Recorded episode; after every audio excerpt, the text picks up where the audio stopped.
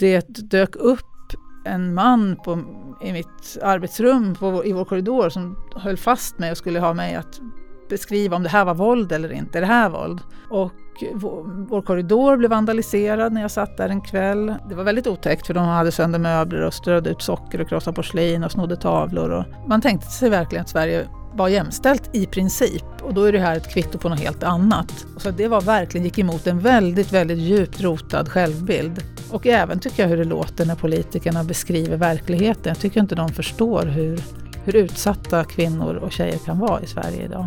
Det är måndag och jag hälsar dig välkommen till ett nytt avsnitt av Idéburen välfärd. Det är inte alla som vet så mycket om mäns våld mot kvinnor som veckans gäst gör, som är styrelseordförande på organisationen ROX. Och idag ska vi berätta om en studie som hon var med och gjorde som väckte ett raseri i Sverige. Så vad var det just med den här studien som stack så mycket i ögonen på människor och som ja, kanske knuffade till en självbild som ledde till väldigt mycket ifrågasättande, hot och trakasserier. Och kan det här hända igen? Jag heter Jonna Ekdahl och kommunikatör på Skyddsvärnet vars podd du nu lyssnar på. Glöm inte att följa podden och sätt gärna ett betyg på den. Nu kör vi igång med veckans gäst som är Jenny Westerstrand.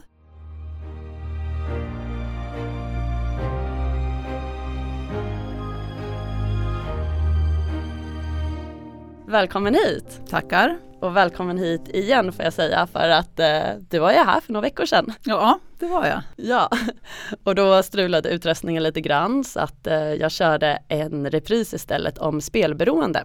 Mm. Ja, men eh, idag så är du här och eh, utrustningen funkar. Det känns bra. Ja, vad bra. Det är kul att jag fick komma tillbaka så att det inte blev så att du tänkte nej, nu, nu har hon varit här en gång. precis. Jag vet allt om det här Ja, nu precis. så. Jag är klar. precis. Eh, ja, för det var ju så här att det var en kvinna som hörde av, mig, av sig till mig på Instagram och hon önskade att du skulle vara gäst. Och hon ville veta jättemycket om ditt engagemang och driv och i princip allt om dig. Och hon förklarade att du och Rox har betytt väldigt mycket för henne. Så mycket om dig som jag har läst eh, handlar, alltså väldigt mycket av ditt liv har du ju vikt till studier och arbete om mäns våld mot kvinnor och att skydda kvinnor.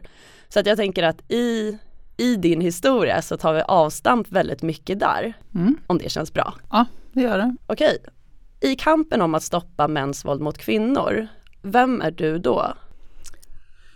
Ja, jag är en, eh, någon som bär ett arv. Står på giganters axlar och vill vidareutveckla och ge vidare det arvet. Jag kommer från en forskningstradition av feministisk teoribildning som har samlat eh, sociologer, antropologer, teologer och jag själv då som är jurist och funderat mycket om kön och våld. Eh, och vi var, leddes då av professor Eva Lundgren i Uppsala. Det kom massa avhandlingar från hennes miljö och det där sättet att tänka kring våld som hon utvecklade som jag tycker är väldigt dynamiskt där man ser hur kön och våld är sammankopplat och våldets normaliseringsprocess, hur lätt det är att våld försvinner trots att vi på ett talat plan tar avstånd från det och hur olika dynamiker både i samhälle och relationer eh, verkar för att på något sätt dölja våldet. Det är otroligt intressant eh, och jag är liksom en bärare av den traditionen. Mm. På vilket sätt har du eller ni sett att eh, vi döljer våldet? Ja, senast idag när jag var på möte med Socialstyrelsen så ställde jag frågan, har vi nolltolerans mot mäns våld mot kvinnor idag? Och det är en fråga som vi ofta eh, upprepar i, i styrelsearbete till exempel. När, hur kan det komma sig att jourerna berättar om så mycket utsatthet för våld som får pågå? Samtidigt som vi har handlingsplaner och dokument och konventioner som säger att vi inte ska acceptera det här. Och eh, ja, jag kan inte svara, eller ja, jag har många tankar om varför det är så. Eh, men det är helt uppenbart att eh, vi har en stor skillnad mellan ett talat plan och ett levt plan. Och i ROK så möter vi det levda planet hela tiden ute i jourerna och vi, vi kämpar hårt för att uppmärksamma politiker och omvärld på just glappet kan man väl säga mellan, mellan de här nivåerna. Om vi hoppar in i den här studien Slagen dam som Mm. är väldigt intressant och just vad som hände er efteråt. Kan du berätta lite grann om din roll i studien och vad det var för studie? Mm. Det här var det första, den första stora nationella studien om förekomsten av mäns våld mot kvinnor i Sverige. Och det var regeringen som gav uppdraget till Brottsoffermyndigheten som gav det till Uppsala universitet. Och själva eh, idén man ska säga, kom från konferensen i Wien om kvinnors mänskliga rättigheter 93. Så det här liksom kom, hela världen, många länder gjorde sådana här studier vid den tiden. Och den blev klar då 2002, vi fick uppdraget 20, nej, 1997. Och den skulle då eh, kartlägga hur vanligt det är eh, med e, att män utövar våld mot kvinnor i eh, Sverige i nutid. Och då grep vi oss an det här med en metod som hade använts tidigare både i Kanada och Finland som hade gjort studier innan vi gjorde vår. Och jag var då koordinator i den här studien så att jag var som spindel i nätet. Och vi gjorde en väldigt omfattande enkät. Det var 350 frågor i den enkäten. Och den var uppdelad efter relationer. Så att vi frågade, har du blivit utsatt av någon som du inte är släkt eller eh, ihop med eller uh, har varit gift med eller så. Det vill säga alla män som man inte haft någon sorts nära relation till. Eh, pojkvänner var en kategori, eh, före detta makar sambos, nuvarande makar sambos. Och sen massa detaljerade frågor om våld. Och det här var ju ett helt nytt sätt att ställa frågor på. Tidigare hade man snarare sagt, har du varit utsatt om jag eh, var, fysiskt våld, sexuellt våld eller hot? Kanske på sin höjd. Och när vi då riktar 350 frågor mot kvinnor i ett utarbetat frågeformulär, då är det ju självklart att vi får veta väldigt mycket mer. Och att siffrorna blev helt nya. Och de siffror som kom då, om man ska ta den stora sammanfattande, det var att 46 procent av kvinnorna i Sverige någon gång hade utsatts för våld av en man efter, efter sin 15-årsdag. Och det var ju jättemycket förstås. Uh, unga kvinnor, 18 till 24 år, där hade var femte kvinna varit utsatt under det senaste året. Det var ju massivt. Och i kvinnor som hade lämnat en sambo eller make så var det en tredjedel som hade erfarenhet, uppgav att hon hade erfarenhet av att utsättas för våld av honom. Så det var ju, ja, det var, det var stort och uh, illa får man väl säga. Vad fanns det för typ, kategorier av våld eller vad, vad räknades som våld i den här studien? Mm. Vi försökte ringa in det som då vid tidpunkten var kriminaliserade gärningar. Eh, fysiskt våld, sexuellt våld och hotelser. Eh, vi missade en del hotelser som hamnade under kontrollerande beteenden och även ofredanden av visst sort hamnade där. Men eh, vi fick väldigt mycket hån just för hur vi hade ringat in våld. Och det är intressant apropå nolltolerans. Om det är kriminaliserat att ofreda någon sexuellt, det finns i brottsbalken och det upplevs som otroligt kränkande av kvinnor. Varför ska vi inte foga in det i en våldskategori. Och i, idag så tror jag man har en mycket större förståelse för det efter metoo och allt sammans.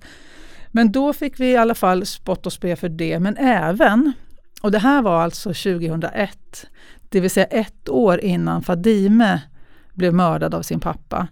Då tyckte man också att hot var ganska löjligt. Vi fick samtal från journalister och andra som sa, vadå, att någon har varit lite otrevlig mot dig? Är det det ni har frågat om? Mm. Och samma när vi hade eh, Ja men de sa att blivit, om man har blivit puttad i korvkön för att vi hade mer knuffar. Om du har blivit knuffad, släpad eller dra, dragen i håret var en fråga. Knuffar kan döda. Det är ett väldigt vanligt förekommande våld eh, och väldigt farligt våld. Så att varför skulle vi inte fråga om det? Men det var de tre kategorierna i alla fall med försök att ringa in det som är kriminaliserat. När eh, den här studien kom ut då, vad var det som hände då? Ja, först hände faktiskt ingenting. Eh, det finns eh, en, en, eh, forskningsartikel skriven om det, att det uppträdde en pinsam tystnad för att man förstod inte riktigt vad det här var. Så man tyckte bara att det var oerhört knepigt att det var så mycket våld, man hade inte väntat sig det.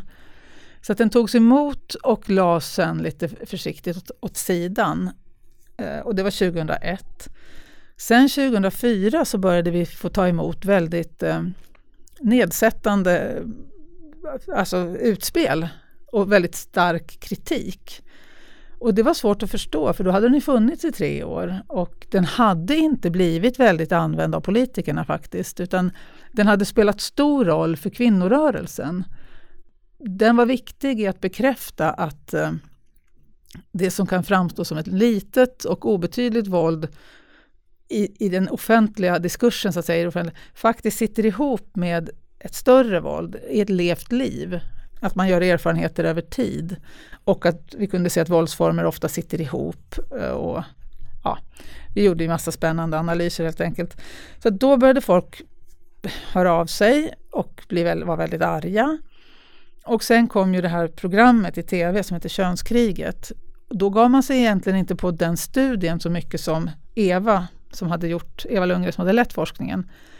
Och då var det som att öppna någon sorts burk med flugor, för då var det helt tokigt. Och eh, ja, det började komma massa mejl. Det dök upp en man på, i mitt arbetsrum på, i vår korridor som höll fast mig och skulle ha mig att beskriva om det här var våld eller inte. Är det här våld? Och vår, vår korridor blev vandaliserad när jag satt där en kväll. Jag hade stängd dörr så de såg inte mig men det var väldigt otäckt för de hade sönder möbler och strödde ut socker och krossade porslin och snodde tavlor. Och, och det var på ett universitet som du jobbade då? Ja, det var det. Det var ett väldigt starkt angrepp på det som ska skyddas, den fria forskningen. Det var mycket hatmejl och eh, folk som spottade framför mig. Jag gick med mitt barn, min barnvagn, så kom en och så här. Ja, det var, det var väldigt hatiskt alltsammans. Och väldigt, liksom folk vill inte det här var ju många gånger disputerade människor som skrev illa om studien och andra var journalister. Eh, och jag ska säga att det var från höger till vänster. Det var inte en fråga om var du stod politiskt i partifärg, om du tyckte att det här var pest eller inte. Men det var som att de inte kunde läsa till. det var så mycket hån. Och det, det färgade faktiskt min syn på livet lite grann. Att uh, det här med fake news och det som nu är, eller, alltså, nu vet vi mer att man kan förvrida världen på något sätt i, i sin läsning. Men det, jag tycker vi såg det då och förfärades eh, faktiskt förstås. Hur var det din syn ändrades? Ja, alltså den forskningstradition jag kommer ifrån betonar ju mening ganska mycket, att människor skapar mening runt saker. Och Eh, jag tror att i Sverige så finns en väldigt stark betoning på statistik och vi pratar om ingenjörskonst, att det, man kan mäta och väga även sociala fenomen. Och den här traditionen som jag är uppvuxen i och jobbar, har jobbat i, den tänker mer att, att människan fyller sin värld med, med mening på olika sätt. Eh, och jag blev väl bara stärkt i det, att det här var så starkt meningsskapande runt att vi var fel, att de som var kritiska mot oss stod för vetenskap, eh, att vi var farliga för eh, forskningen eh, och, att det, och allt det här på så himla lös grund. Så att just eh, behovet av att skriva fram en fiende, behovet av att göra sig själv bred med hjälp av den eh, och att det att det gjorde något. Det, det handlade om djupa system av att få meningsfullhet i sitt liv. Det, jag, jag knuffades väl kanske liksom framåt då i min förståelse lite grann av hur viktigt meningsskapande är. Jag tänker på meningsskapande nu när vi ska behandla förövare i Sverige. Det är kan man säga som ett skifte i den svenska politiken. Att nu ska det vara fokus på männen och de som utövar våld. Och då känner jag och ROX att vi tror inte samhället är förberett på hur meningsskapande det här våldet är för han som utövare. Utan att man istället tror att han egentligen ångrar sig, egentligen skäms, egentligen själv tycker att det är fel. Det vill säga, det har inte någon riktig poäng i hans liv utan det, var, det är något som han gärna döljer och inte riktigt, det handlar inte om honom. Ehm, men vi ser verkligen att våldet sitter ihop med ett liv där man skapar mening runt det. Och vem ska hon vara som är kvinna? Hur, och vem får han vara som formar henne? Och hur formar det honom? Och jag tror att vi måste bli bättre på att tänka på frågor i termer av att de spelar roll för oss på ett djupare plan. Därför att vad vi hör i jourrörelsen när kvinnor kommer, så finns det inte en enda tjej eller kvinna som inte har sin våldserfarenhet kopplad till hur hon är som tjej och kvinna och hur hon får vara. Det handlar om att han sätter gränser för henne för att hon är fel. Och han vet hur hon ska vara. Och det kan vara i det lilla, till liksom en blick på att hon äter fult eller inte, liksom, att hon borde knipa ihop benen när hon sitter på bussen eller någonting, till explicita ord om hur värdelös hon är, vilken dålig mamma hon är. Eh, och eh, beröm, att berömma andra kvinnor så att hon ska förstå att hon borde vara mer sån. Alltså det finns så många sätt att göra det här på. Men berättelse efter berättelse efter berättelse visar verkligen att han utövar våld i namn av att det är fel på henne som kvinna. Och det, det är så kön och våld sitter ihop. Och för han skapas ju som man också i det, att han blir den som sätter hennes gränser. Och själva meningsdimensionen i det här kan man säga handlar inte sällan om att våld i nära relation också har sexuella dimensioner. Att eh, en misshandel kan avslutas med en våldtäkt. Eller att han vet att hon eh, vet att hon behöver ställa upp när han vill. Eh, eller att hon just ska vara anpasslig på ett sätt där hans roll som man blir skönare att vara i och blir större och, och så. Och jag tror att den dimensionen av våld, vi helt, vi pratar inte om den. Vi pratar om det som att det är en psykisk diagnos, att det är en avvikelse eller att det är en invandrarman som förstås då menar någonting illa. Eh, men just den meningsskapande dimensionen av våldet är väldigt viktig att hålla fast vid. Annars kan man inte komma åt det. Annars förstår man inte vilken roll det spelar i människors liv. Det var ju väldigt starka reaktioner och aktioner som följde den här studien. Varför tror du att det gav sådana här starka reaktioner? Vad var det liksom som väckte sånt raseri helt mm. enkelt? Ja men jag tror att det var dels, dels den här dimensionen att Sverige har en lång tradition av att arbeta för jämställdhet och att det blev som en liksom käftsmäll att så här ser det ut. Eh, titta vad kvinnorna har svarat. Man tänkte sig verkligen att Sverige var jämställt i princip och då är det här ett kvitto på något helt annat. Och så det var verkligen, gick emot en väldigt, väldigt djupt rotad självbild. Um, och jag tror också att studien blev så provocerande för hur vi hade tolkat resultaten. Därför att vi, vi tolkade ju svaren utifrån kunskap om våldets normaliseringsprocess. Så att när 33 procent av kvinnorna sa han jag har lämnat var, var våldsam mot mig. Men bara 9 procent, nej 11 procent tror jag var, av de som lever i nuvarande säger det.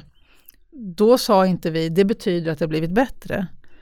Vi sa, det kan betyda att det har blivit bättre men det kan också betyda att när man lever i våldet så har man väldigt svårt att prata om det. Man har svårt att se det. Man ser det som en del av en vardag där man försöker vara en bra kvinna, man försöker blidka honom, man försöker få till ett samliv och ett liv. Så att det betyder i så fall att vi implicit sa att var tredje kvinna kanske lever i en våldsam relation nu. Det lämnade vi åt läsaren att tänka ut i så fall. Och vi sa inte så här är det bastant, utan vi öppnade för olika tolkningar. Men jag tror att det också skapade väldigt ilska och vi tog kvinnors oro på allvar. Det blev de jättearga på. Säger ni, när ni säger att kvinnor är oroliga så driver ni upp rädsla och det är män som är mest utsatta på den offentliga arenan. Men det kunde ju vår studie visa att så är det inte alls. Eller mest utsatta, vad är det för sorts mått? Unga kvinnor är väldigt utsatta på offentliga arenan för sexuellt våld. Och detta blev liksom, nej det fick man inte riktigt säga, eller man fick inte säga det får vi ju konkludera. Var kommer ditt engagemang och driv ifrån i att ja, engagera dig i de här frågorna? Ja, nej men det var väl på mellanstadiet man, som jag började så här, det tror jag är en livserfarenhet som många tjejer gör. Det var då jag plötsligt förstod att saker och ting var orättvisa och, och jag började fundera på, på, på hur det kunde se ut och varför det var så. Men sen ska jag säga att jag inte gjorde så mycket förrän i mina övre 20, års, 20 år Eh, då jag läste Katrin och rättvisan av Hanna Olsson. Och jag hade följt det väldigt uppmärksammade rättsfallet med en mördad kvinna som hade varit i prostitution och så. Och den där boken grep mig starkt och jag tyckte att det var väldigt intressant att se hur vissas röster, det vill säga kvinnors och barns röster, inte blev tagna på allvar och hur olika professioner kunde verka inom sina ramar för att, ja, i ett system som helt enkelt skapade kunskap av en viss sort. Så då rivstartade jag och började läsa som ett tok. Alltså jag har inte slutat läsa sedan dess. Mm. Men jag ska inte säga att jag hade någon sån här ravig ungdomsfas i 14 års ålder. Då var jag punkare och liksom gjorde lite andra sorters uppror. Vad var det som hände förresten på mellanstadiet? Ja, men det är då man i klassen, liksom klassens killar börjar använda, jag kommer ihåg när jag hörde ordet hora första gången och fattade ingenting. Eh, och framförallt killar med äldre brorsor som kunde vara ganska jobbiga, eh, som hade lärt sig. Och de tjejer som var tidigt utvecklade fick det jobbigt och så. Så att det var liksom den här processen av att kön på något sätt plötsligt materialiserar sig och kommer ner i ens liv som blir helt eh, ja, ställer till det helt enkelt, ställer frågor och skapade oro också emellanåt förstås. Sen så hamnade du på ROX, Riksorganisationen för kvinnojourer och tjejjourer i Sverige som styrelseordförande. Mm. Ni samlar ju som sagt var kvinnojourer. Och tjejjourer. Ja, och tjej, tjejjourer över Sverige. Vad är det som ni ser i kontakter med dem som kanske allmänheten och politiker inte ser? Mm.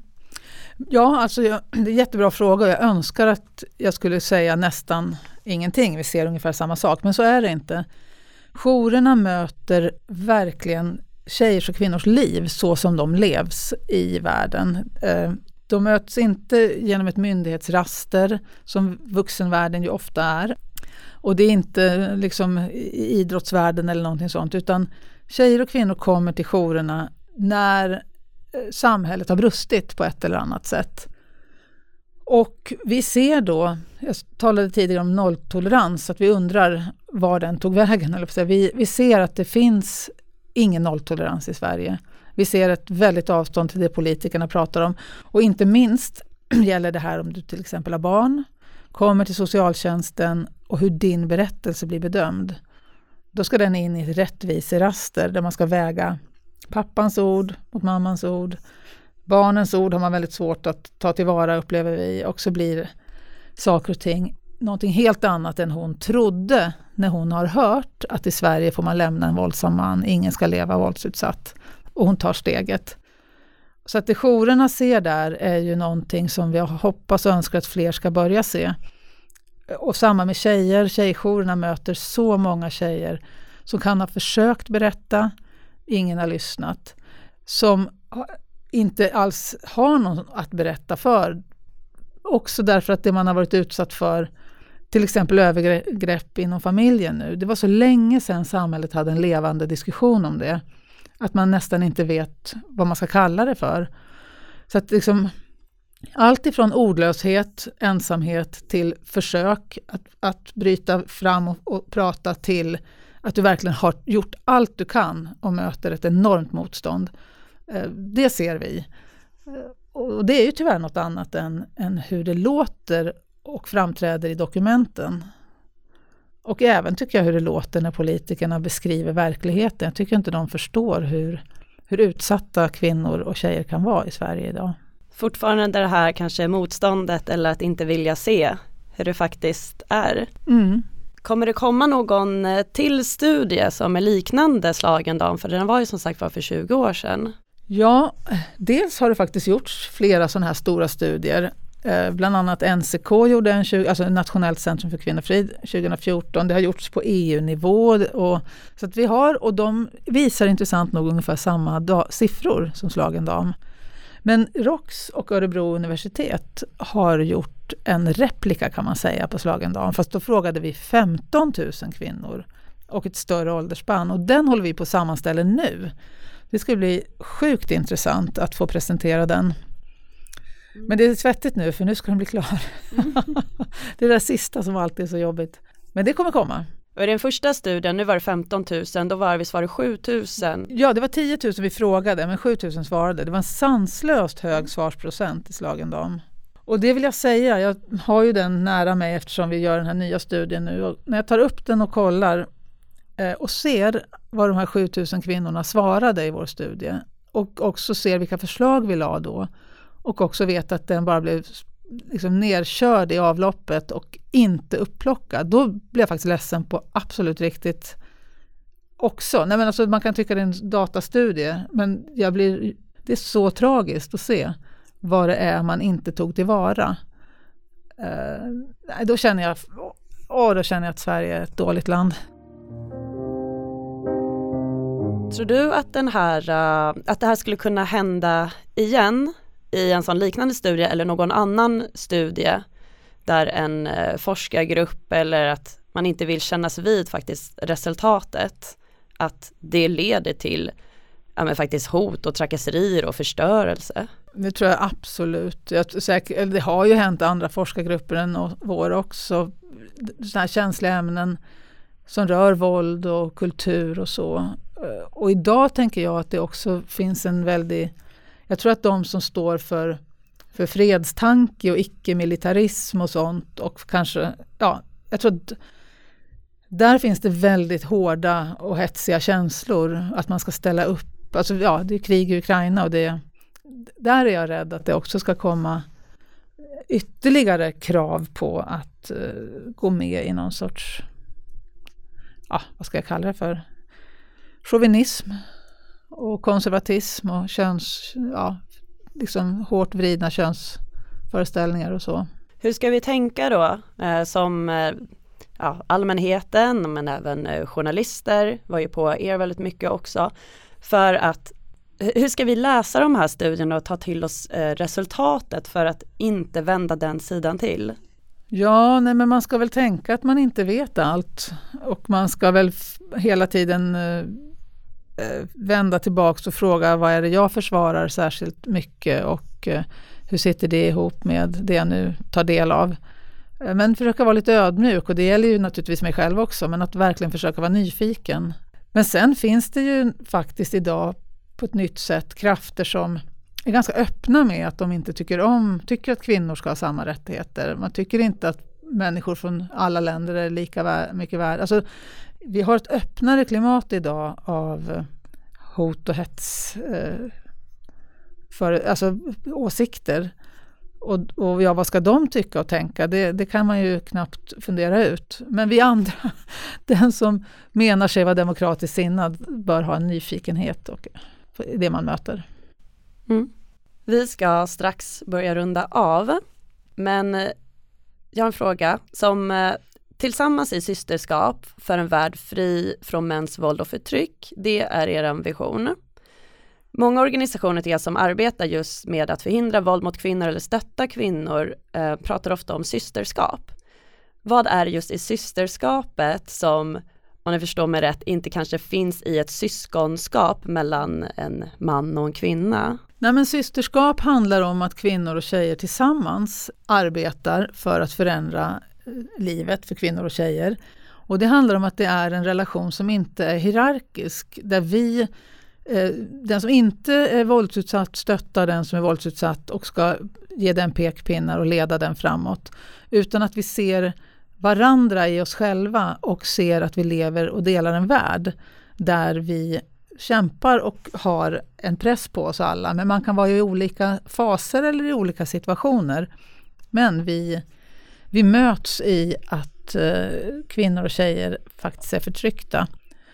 Och det är en väldigt viktig del av vår, vår organisation att vi tillsammans gör det här arbetet. Därför att den som går med i en jour, det är medlemsjourer, den går ju inte bara med för att rädda någon annan så att säga, utan det är för att själv utvecklas och få kämpa och få göra världen bättre. Så att eh, det handlar verkligen om att eh, ja, men gå bredvid varandra och eh, stötta så att det blir bättre för alla. Och det är ju många som arbetar med det och personer som engagerar sig ideellt och aktivister, både män och kvinnor. Det, är ju en, det känns som en så här evig kamp eh, och möter väldigt mycket motstånd utan att kanske förstå varför. Vart ska man hitta sin kraft och ork för att fortsätta? Nej, men jag tror eh, som sagt, eller jag tror att nyfikenhet är det som räddar eh, i, i, när man möter motstånd. att försöka förstå hur sitter det här ihop med det jag tidigare har sett? Vad är det här för bit eller vad är det för ny bit? Eh, att göra det som ett pussel hela tiden för att ju större pusslet blir av elände desto intressantare kan det ju samtidigt bli. Så det är som en räddning tycker jag att vara att bygga ihop grejer Eh, på olika nivåer på olika sätt. Och då blir samtal med andra väldigt spännande för man får pröva och höra.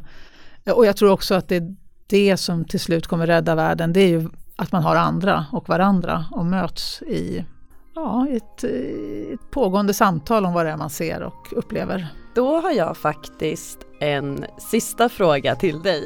Det känns som att jag har sagt att jag har en sista fråga hela tiden, men det här är absolut sista frågan och den som jag ställer till alla. Och det är om du skulle vilja berätta någonting som är oväntat eller roligt om dig själv. Ja, jag fick ju den här frågan förut. Jag svarar samma. Ja, jag, den kom på det när jag var på väg hit. Att herregud, måste jag... Nej men jag drog ur hatten då att jag var väldigt bra på att gå på händer. Ja, och att jag verkligen liksom kunde gå runt hur länge som helst. Jag höll på fysträna som en idiot nere i vår källare jättelänge. Jag höll på att springa på militärbanor och jag är helt tokig liksom i sånt. Det, det, känner jag att man inte tror mig idag. Jag tror knappt själv. eh, men eh, tack så jättemycket Jenny för att du ville komma hit och eh, berätta om ROX och eh, jag tror att du har verkligen skjutit ut så mycket kunskap som väldigt många faktiskt tror jag inte visste om Slagen dam, om den här studien och samtidigt faktiskt berätta någonting som har varit en svår period för dig också.